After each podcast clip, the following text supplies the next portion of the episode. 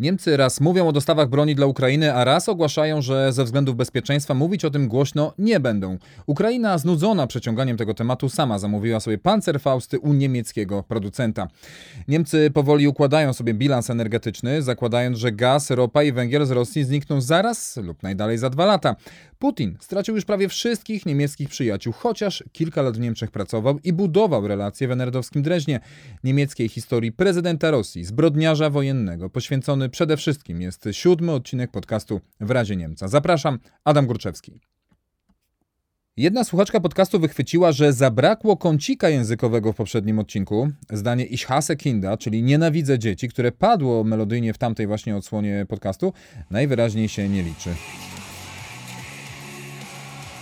Myślę, że czasownik hasen, czyli nienawidzić, przyda się w opisie czarnego charakteru. Zbrodniarz wojenny z Rosji ćwiczył się w niemieckim Dreźnie. Tam też, jak wynika ze wspomnień ludzi, których poznał w czasie swojej służby kagiebisty, nienawiść nie była mu obca. Dziś ta skierowana przeciw Ukraińcom i swoim własnym rodakom, którzy źle się czują w świecie opartym na kłamstwie i zbrodni, nie jest dla nikogo żadną tajemnicą. Nim więcej o Dreźnie i o Putinie, kilka zdań o ostatnich dniach niemieckiego udziału w sankcjach przeciw Rosji, dostawach broni dla Ukrainy i o aktywnym budowaniu na nowo bilansu energetycznego.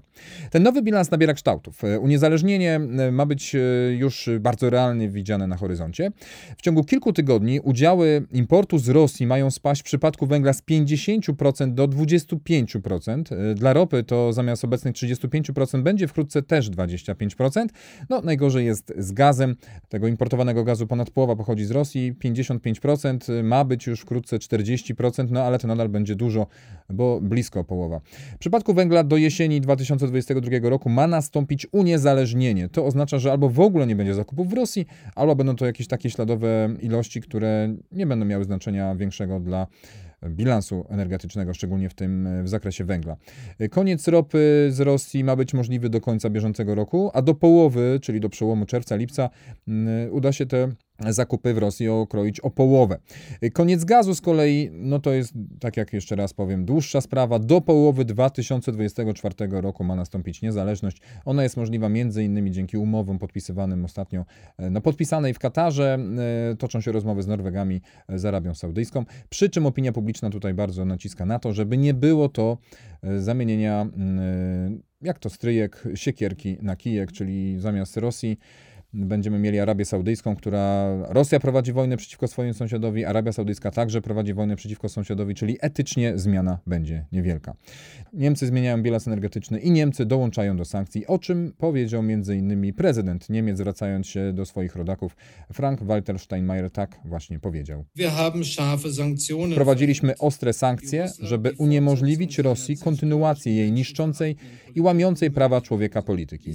Te ostre sankcje w sposób nieunikniony przyniosą także niepewność i straty również dla nas. Będziemy musieli być gotowi, by je znieść, jeśli nasze zapewnienia o solidarności z narodem ukraińskim nie są pustymi słowami, jeśli chcemy traktować je poważnie. Tak, nadchodzą także dla nas w Niemczech ciężkie dni. Dni, które zmienią świat, które zmienią też nas. Możliwe, że szybciej niż nam się wydaje. Pełna prawda jest taka, że to, co najtrudniejsze, w dużej mierze jest dopiero przed nami. Mimo wszystkich dyplomatycznych zabiegów, by ta wojna się zakończyła. To słowa skierowane przez prezydenta Niemiec do uczestników koncertu Dla wolności i pokoju koncert filharmoników berlińskich w zamku Bellevue.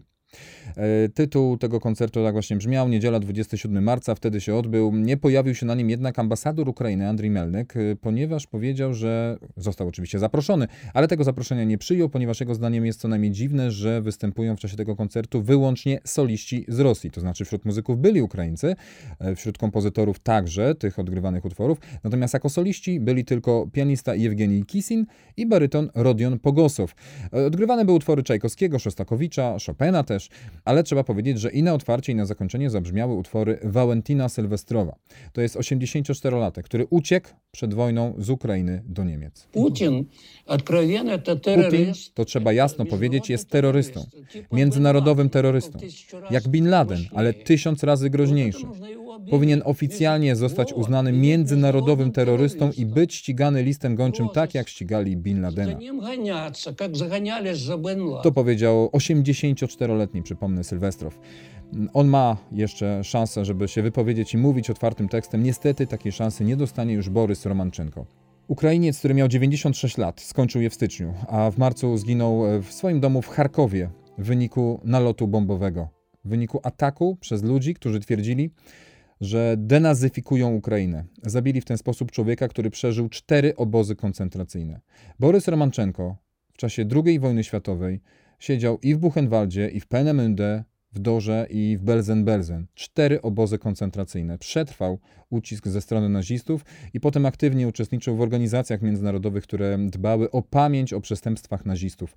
Na moim koncie na Instagramie znajdziecie zdjęcia z momentów, kiedy właśnie występował i przemawiał po to, żeby pamiętać o zbrodniach nazistów. Teraz zginął właśnie z rąk ludzi, którzy sami stosując nazistowskie metody twierdzą, że denazyfikują ojczyznę Romanczenki, Sylwestrowa i innych. Dlatego ludzie przed wojną uciekają i do Niemiec docierają kolejni uchodźcy. Jest ich już, jest ich już blisko 300 tysięcy w Niemczech. W drugą stronę płynie broń. Christine Lambrecht, ministra obrony, powiedziała, że nie tylko broń, ale i paliwa. Scholz dodaje, że robimy wszystko, co w naszej mocy. Między innymi nasza broń pozwala Ukrainie osiągać postępy w wojnie obronnej. Natomiast no, Ukraińcy mają chyba troszeczkę inne zdanie, nie są tak do końca przekonani, czy wszystko to, co jest robione w tej chwili, to jest maks możliwości niemieckich, dlatego rząd ukraiński kupił 5100 Panzerfaustów. I tu dochodzimy do kącika językowego. Panzerfaust to określenie znają i starsi, i młodsi, natomiast nie wszyscy wiedzą, co to oznacza. Jak jeszcze człon pancer może być yy, jasny, to Faust, Die Faust to jest pięść. Panzerfaust to jest pancerna pięść. Pancerna pięść, która ma służyć w obronie przed nienawiścią Putina. Przypomnę, Hasen, nienawidzić, der Has, nienawiść. Tymi słowami właśnie dochodzimy do wątku Putina. 88% Niemców chce, by prezydent Rosji stanął przed sądem i odpowiedział za zbrodnie wojenne w Ukrainie. To jest badanie sprzed kilku dni. Skąd się wziął Władimir Putin? To między innymi za sprawą swojego kilkuletniego pobytu w Niemczech właśnie kształtował się charakter tego człowieka. Schwarz charakter, można powiedzieć czyli czarny charakter, na którym dzisiaj się skupimy. W sierpniu 1985 roku przyjechał do enerdowskiego Drezna razem ze swoją żoną Ludmiłą mm, i z córką Maszą maleńką. Rok później urodziła się jego, ich druga córka Katia. Mm, I ta rodzina właśnie spędzała tutaj fantastyczny czas, jak to powiedziała kilka lat później pani Ludmiła, czyli żona prezydenta Putina, Wtedy żona, w 2000 roku, kiedy właśnie zostawał prezydentem Władimir Putin, powiedziała, że to były najcudowniejsze lata naszego życia. E, Wołodia rano odprowadzał dzieci do żłobka, do przedszkola, potem często przed południem jeszcze zaglądał do domu, a w weekendy oglądaliśmy wspaniałą okolicę, spędzaliśmy super czas, między innymi w Szwajcarii saksońskiej, jeździliśmy naszą szarą ładą. Po prostu było prawie idealnie. Sielanka. Do wątku sielanki jeszcze wrócę, ale najpierw opowiem, w jaki sposób e, Władimir Putin razem z rodziną trafili do tego Drezna. Nie było najszczęśliwsze jego dzieciństwo. Co prawda oficjalna biografia mówi oczywiście co innego i tutaj nie chodzi tylko o to, że w oficjalnej biografii jest jedna matka, a dziennikarze śledczy twierdzą, że kto inny go urodził i gdzie indziej się urodził Władimir Putin. Tak czy owak nie było to łatwe dzieciństwo. Nawet w pionierach nie potrafił za długo wytrwać. Pionierzy, to młodszym słuchaczom powiem, to jest taki odpowiednik polskiego harcerstwa, ruchu skautowskiego, ale pełniący rolę młodzieży młodzieżówki socjalistycznej. Oni chodzili w białych koszulach z czerwonymi krawatami i stanowili właśnie młodzieżówkę socjalistyczną, ale nawet nie tylko młodzieżówkę, bo nawet kilkuletnie dzieci już y, mogły pionierami zostać i były właśnie indoktrynowane od małego na rzecz budowania radzieckiego charakteru, y, który musiał się kształtować właśnie w takich y, strukturach. I kiedy skończyło się to dzieciństwo w wieku 18 lat, Putin podobno sam zgłosił się pierwszy raz do KGB. Najdalej kilka lat później, już jako student y, studiów prawniczych, został przyjęty mm, i zaczął się wdrażać y, w, właśnie w bycie agentem. W 1984 roku trafił do szkoły agentów w Moskwie. Do Drezna wyjechał w wieku lat 33 już, e, czyli nie był może najmłodszy, ale no musiał przejść trochę szkolenia wcześniej i trochę się wykazać, żeby móc się pojawić na zagranicznej placówce. To była jego pierwsza zagraniczna akcja, jak się potem okazało ostatnia, e, bo potem po powrocie do kraju już zajmował się czymś zupełnie innym, polityką najpierw samorządowym, a potem ogólnorosyjskim wymiarze. Putin trafił w Dreźnie konkretnie na ulicę Angelika Strasse 4. W niepozornym budynku siedziało kilkanaście osób, właśnie wśród nich wszyscy agenci KGB, którzy pracowali na rzecz y, radzieckiego wywiadu. Z kim pracował? No wymienię teraz kilka nazwisk, do których się nie trzeba przywiązywać, ale niektórzy być może rozpoznają te nazwiska. Dlaczego? Bo zacznę od Siergieja Czemiezowa. Dzisiaj to jest prezes e, zbrojeniowy Rosteku, rosyjskiego producenta broni, koncernu ro rosyjskiego, który umożliwia prowadzenie wojny między innymi. Skąd możecie go znać? Jego jacht Walerie był wśród pierwszych zarekwirowanych w akcji sankcyjnej skierowanej przeciwko rosyjskim oligarchom. E, długi na 85 metrów, warty 140 milionów dolarów, został zarekwirowany i w tej chwili Siergiej Czemiezow, kolega z Drezna Władimira Putina, nie może ze swojego jachtu korzystać. Kolejny człowiek to Nikołaj Tokarew. Wystarczy powiedzieć, że to człowiek, który jest prezesem Transnieftu, czyli jednej z największych koncernów oligarchicznych, które w Rosji w tej chwili działają. To oczywiście kolejny kolega z e, pracy Władimira Putina, który jest wśród najbogatszych i najważniejszych ludzi w Rosji. E, Naszym celem były służby specjalne RFN, USA, Francji i Anglii. Mieliśmy jasny cel: przeniknąć, znaleźć tam źródła informacji, by ustalać dokładnie, co oni planują przeciwko naszej ojczyźnie, naszym ludziom i naszym jednostkom. I z tych zadań wywiązywaliśmy się całkiem dobrze. Tak twierdzi Władimir Szirokow, przełożony Władimira Putina z tamtych czasów, który nie ma żadnych problemów, żeby określać, czym się zajmowali, oczywiście na pewnym poziomie ogólności. Czy Putin też dobrze się wywiązywał z tych obowiązków? To posłuchajmy jeszcze jednego kolegi, Władimira, imiennika Putina, który siedział z nim w tym samym pokoju, biurko w biurko. Władimir Usolcew, kolega z Drezna, wydał książkę ze wspomnieniami 20 e, lat temu. I tam między innymi jest taka informacja, że 70% czasu oni poświęcali na pisanie bezsensownych raportów. Oczywiście to jest też e, metoda agentów, żeby zaciemniać to, co się rzeczywiście robiło, no ale takie zdanie i dobrze w książce wygląda i dobrze być może opisuje rzeczywiście, że sama akcja to jest mniej czasu, a dużo więcej poświęca się na pisanie bezsensownych raportów. Natomiast mimo wszystko pozostawało 30%. I podobno e, Putin był w stanie nawet swojego kolegę z zabiórka E, zaskoczyć, ponieważ jak on twierdzi, jeden z przykładów był taki, że nie wiedział skąd Putin ma informacje o bazie amerykańskich Special Force e, z Bad Tils. Bad Tils to taki obóz amerykański mm, na terenie RFN-u, który działał do początku lat 90. przy granicy z Austrią i właśnie mimo tego, że Usolcew twierdzi, że on nie wie skąd to Putin skądś takie informacje miał, najwyraźniej baza e, agentów, których sobie budował, przynosiła efekty, dawała mu informacje, które potrafi wykorzystać Putin. A być może czasami to była przypadkowa wiedza, którą potrafił błysnąć, a może też Usolcew oczywiście zaciemnia. Natomiast przyszedłem od razu do werbowania agentów, a muszę powiedzieć, że przecież oficjalnie Władimir Putin wcale nie tym się zajmował. Papierach był skierowany do konsulatu Związku Radzieckiego w Dreźnie i był doradcą konsula, odpowiedzialnym za Dom Przyjaźni Radziecko-Niemieckiej w Lipsku. Natomiast w rzeczywistości był majorem KGB, który został skierowany do Drezna po to, żeby werbować szpiegów w NRD, przede wszystkim tych, którzy byli gotowi donosić z krajów niesocjalistycznych. Wyszukiwani byli ludzie z kilku grup. Jedna z nich to studenci Uniwersytetu Technicznego. To często były dzieci elit lokalnych z tych krajów, z których przyjeżdżali właśnie z innych państw do NRD, żeby studiować tutaj. No i oni wracali po studiach do swoich domów, do swoich e, czasami wysoko postawionych rodziców i mieli służyć do tego, żeby przekazywać informacje. To nie chodzi tylko o kraje zachodniej Europy, chociaż takie też były, z których ludzie wysyłali swoje dzieci na studia właśnie do Niemiec e, wschodnich, ale to była także szeroko rozumiana Ameryka Łacińska, między innymi Kuba sama. Jeżeli ktoś blisko Fidela Castro wysłał swoje dziecko na studia właśnie na przykład do Drezna, to może być pewien, że właśnie nim zajmował się Władimir Putin, żeby uzyskać informacje z otoczenia Fidela Castro, bo to co prawda był partner, ale jednak o nim też chcieliśmy coś wiedzieć, żeby wiedzieć, czy jakieś nieprzewidziane ruchy nas nie czekają. Właśnie do tego służyli agenci. Druga grupa ludzi, z których pozyskiwał agentów, to ludzie, którym nie podobała się NRD i chcieli emigrować na zachód. Przy czym to była taka dość specyficzna grupa, której nie podobała się NRD, ale mieli słabość do Związku Radzieckiego, na przykład do Gorbaczowa pozyskany agent jechał na zachód. Tam żył taki sposób, w jaki chce żyć, natomiast dzielił się informacjami o tym świecie mm, ze swoim prowadzącym, czyli na przykład z Władimirem Putinem, bo oczywiście nie tylko Putin pozyskiwał tych agentów to właśnie ludzie ze słabością do Związku Radzieckiego byli mm, y, tą częściej mm, werbowaną grupą, to było proste i to dotyczyło też tych, którzy do Związku Radzieckiego jeździli. To byli na przykład naukowcy, biznesmeni, turyści. To ludzie, którzy jeździli i do Związku Radzieckiego, ale mogli też jeździć z różnych powodów także w inne części świata i dzielić się potem swoją wiedzą właśnie z wywiadem, z KGB, czyli na przykład z Władimirem Putinem. Jaka była skuteczność jego pracy, to są zdania bardzo podzielone. Typowo y, agenckie podejście, czyli jedni twierdzą, że był bardzo dobry, skuteczny i efekty jego pracy było wszędzie widać i rzeczywiście bardzo zyskała na jego obecności w Dreźnie służby radzieckie, a potem i rosyjskie, także czerpiące z tego dalej. Ale są oczywiście też informacje mówiące o tym, że to była zupełnie nieważna placówka, to Drezno, jakieś ubocze, prowincja, że nie miało żadnego znaczenia to, co on tam robił, y, a też i on niewiele, y, był też bardzo mało efektywny i niewiele, niewielkie znaczenie miało to, co on tam zdobył.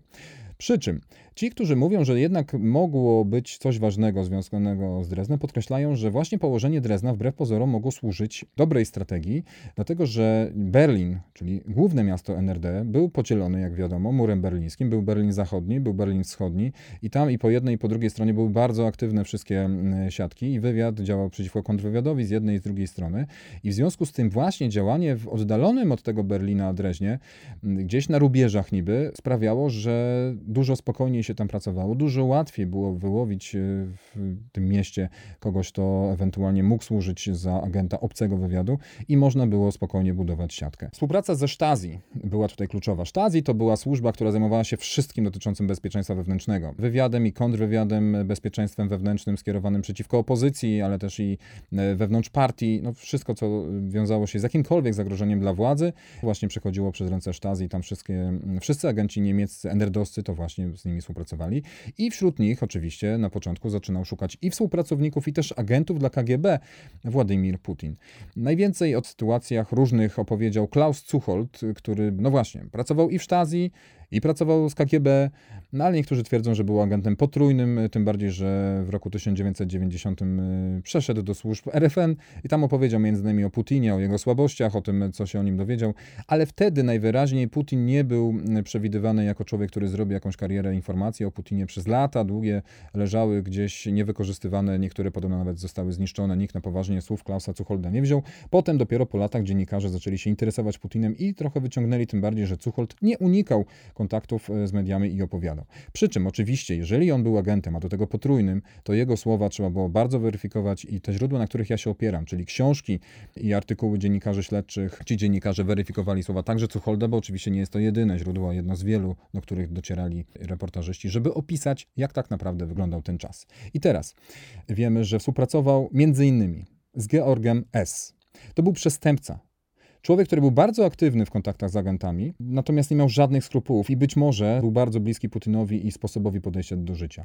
Georg S. miał romanse z agentkami, miał romanse z żonami agentów, ale jak wspomniałem, to był przestępca, który nie miał żadnych skrupułów, w związku z czym wiadomo, że wykorzystał seksualnie także dziesięcioletnią córkę jednej z agentek, a także koleżankę, też dziewczynkę dziesięcioletnią.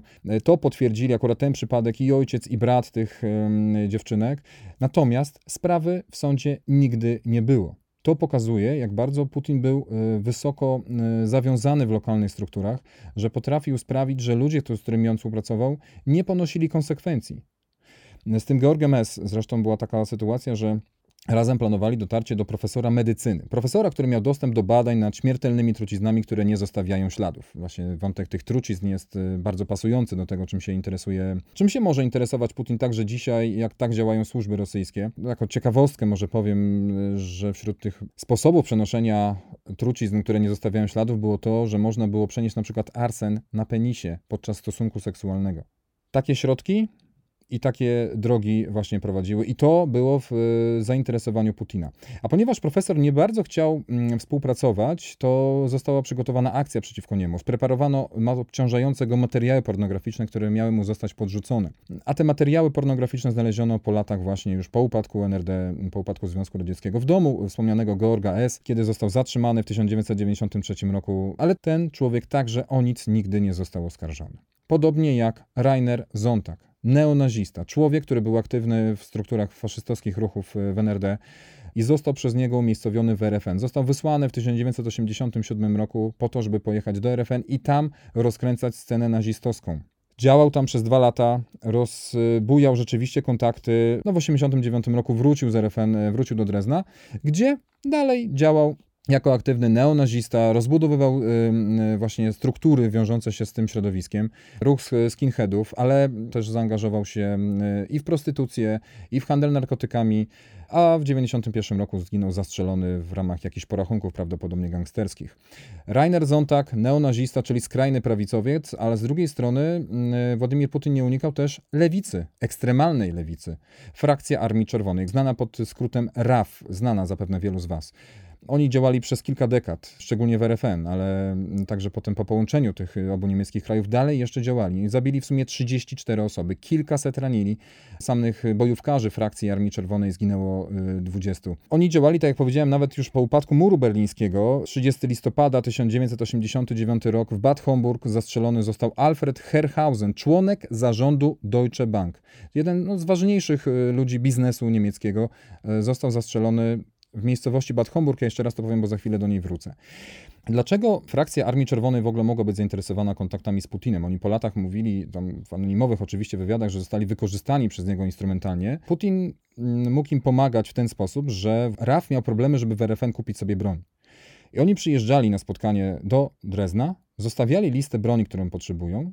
Ona jakimś dziwnym trafem trafiała do, mm, z powrotem do RFN, za sprawą właśnie ludzi z KGB i tam była realizowana w konkretnym miejscu, można było przekazać broń, e, odbierali z nią członkowie RAF-u już gotowe pakiety broni. A jakie zyski z tego miał Władimir Putin? Pod koniec lat 80. trafił, przypomnę, do NRD, czyli wtedy, kiedy już kończył się system i blok wschodni chwiał się w posadach.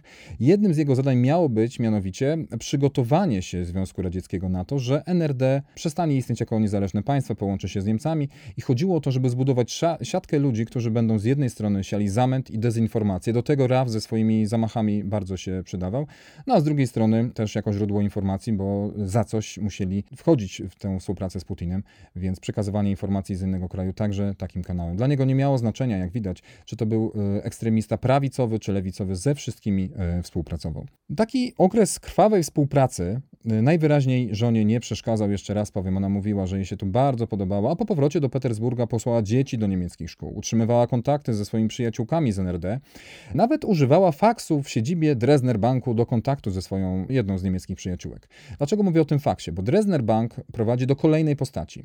Matthias Warnik. To był człowiek, o którym już opowiadałem tutaj, y, związany z Ministerstwem Bezpieczeństwa Wewnętrznego NRD. Został wysłany jako agent y, do Düsseldorfu, czyli do zachodnich Niemiec, y, właśnie w tych latach, kiedy Putin był w Dreźnie. A mimo to w tym czasie zdążyli się poznać na imprezie, która co roku jest świętowana do dzisiaj nawet przez rosyjskie służby, czyli na rocznicy powstania Czeki.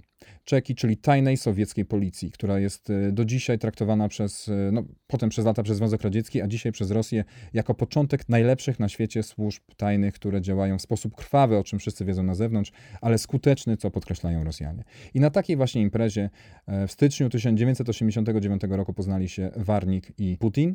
Dwa lata później oni już byli przyjaciółmi. Na tyle zaprzyjaźnieni, że kiedy w 1994 roku, kiedy już mieszkali w Petersburgu, żona Władimira Putina, Ludmiła, miała wypadek samochodowy, to właśnie Dresdner Bank zorganizował transport do Niemiec i leczenie w klinice w Bad Homburg. To jest to samo miejsce, gdzie doszło do tego zamachu. Można się doszukiwać oczywiście różnych podtekstów, natomiast współpraca mm, najwyraźniej nie była na rękę Putinowi. Informacja o tym, że właśnie miał kontakty, że ktoś mógłby wiązać te fakty i on mówił w oficjalnych komunikatach, potem już jako prezydent, że jego żona w tym czasie była leczona w szpitalu wojskowym w Petersburgu, że nikt jej nie zabierał do Niemiec, tylko ona była leczona w Rosji, w Petersburgu, w szpitalu wojskowym. Dlaczego mówię o Matiasie Warnigu ponownie? Dlatego, żeby pokazać, ja przypomnę tylko, on trafił do Petersburga jako przedstawiciel Dresdner Banku. Jak kiedy upadł system NRD, skończył się jego świat, upadło wszystko, Warnik się odnalazł, trafił do biznesu właśnie, do bankowości i do Banku Drezdeńskiego i stamtąd właśnie został delegowany jako przedstawiciel pierwszej placówki banku zagranicznej, czyli właśnie w Petersburgu i został wysłany do tej placówki. No i tam drogi znowu zeszły się obu panów i byli ze sobą bardzo blisko. Tak blisko, że dzisiaj Warnik jest przedstawicielem Gazpromu, czyli do niedawna jeszcze na przykład sponsora e, Schalke 04 Gelsenkirchen. No i właśnie Warnik jest też objęty sankcjami, mimo tego, że jest Niemcem, jest tak głęboko związany z, z rosyjskim aparatem oligarchicznym, że on także został objęty sankcjami, bo on tego, z tego Dresdner Banku trafił do Banku Rosji, E, pierwszego prywatnego banku w Rosji, potem do Rosnieftu, Transnieftu, Gazpromu. Ta przyjaźń prawdopodobnie trwa e, do dzisiaj. Jak widać, opłaca się budować te niemieckie relacje, opłacało się Putinowi i jego bliskim. Raz jeszcze wrócę do słów żony ówczesnej prezydenta Putina, że to był najpiękniejszy czas w życiu.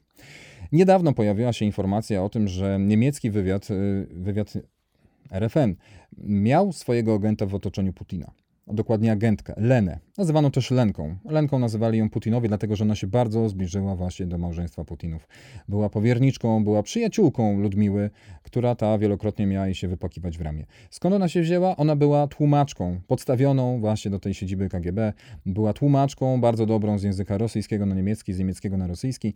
No i właśnie tak się zbliżyła do tej rodziny, że w czasie tego wypłakiwania się w ramię usłyszała od ówczesnej żony Władimira Putina, że ten ją bije że ją zdradza, że Władimir jest kobieciarzem, e, który co rusz ma nowe kontakty z kobietami. Czy to jest możliwe? Czy ta wizja Władimira Putina jest prawdziwa?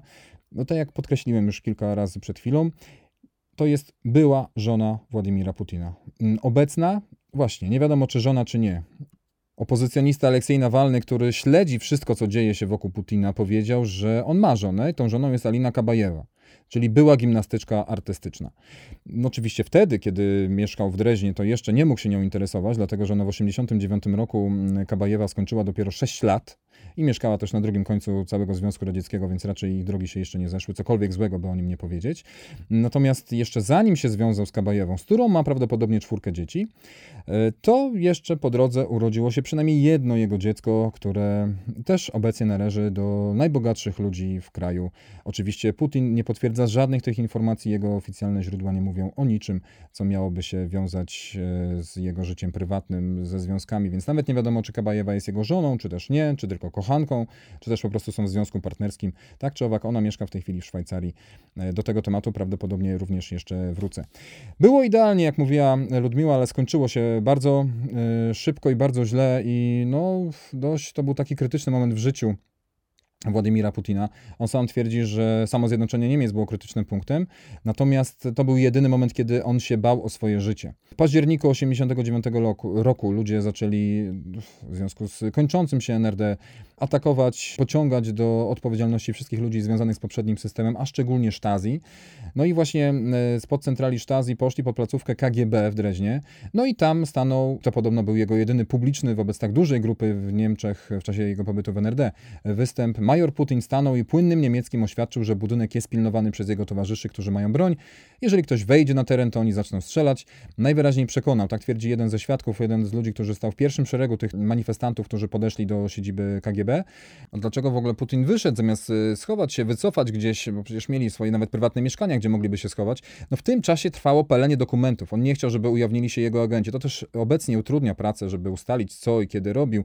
No ale oczywiście z punktu widzenia takiego dobrego agenta, jakim, za jakiego uważał się Władimir Putin, trzeba było usunąć wszystkie dokumenty, które pozwoliłyby na mm, ujawnienie agentów, ujawnienie wszystkich działań, które w poprzednich latach były prowadzone. No i jeszcze mm, trochę tych papierów do spalenia zostało, a palili je tak szybko, że doszło podobno nawet do wybuchu kotła przy okazji tych e, właśnie działań zacierających ślady działalności KGB w NRD. Putin, tak jak powiedziałem, wtedy twierdził, że był naprawdę przestraszony, że to był moment jedyny w życiu, którym się bał. I bał się o życie, ale bał się także o swoją egzystencję, bo on wtedy opowiadał, że Boi się tego, że jak wróci do Petersburga, to będzie musiał zarabiać na życie jeżdżąc taksówką. Zapewne pamiętacie, że kilka miesięcy temu mówił właśnie o tym, wspominając o fale Związku Radzieckiego, że po upadku Związku Radzieckiego musiał zarabiać jeżdżąc taksówką. Tego, o ile się nie mylę, nikt nie potwierdził do tej pory.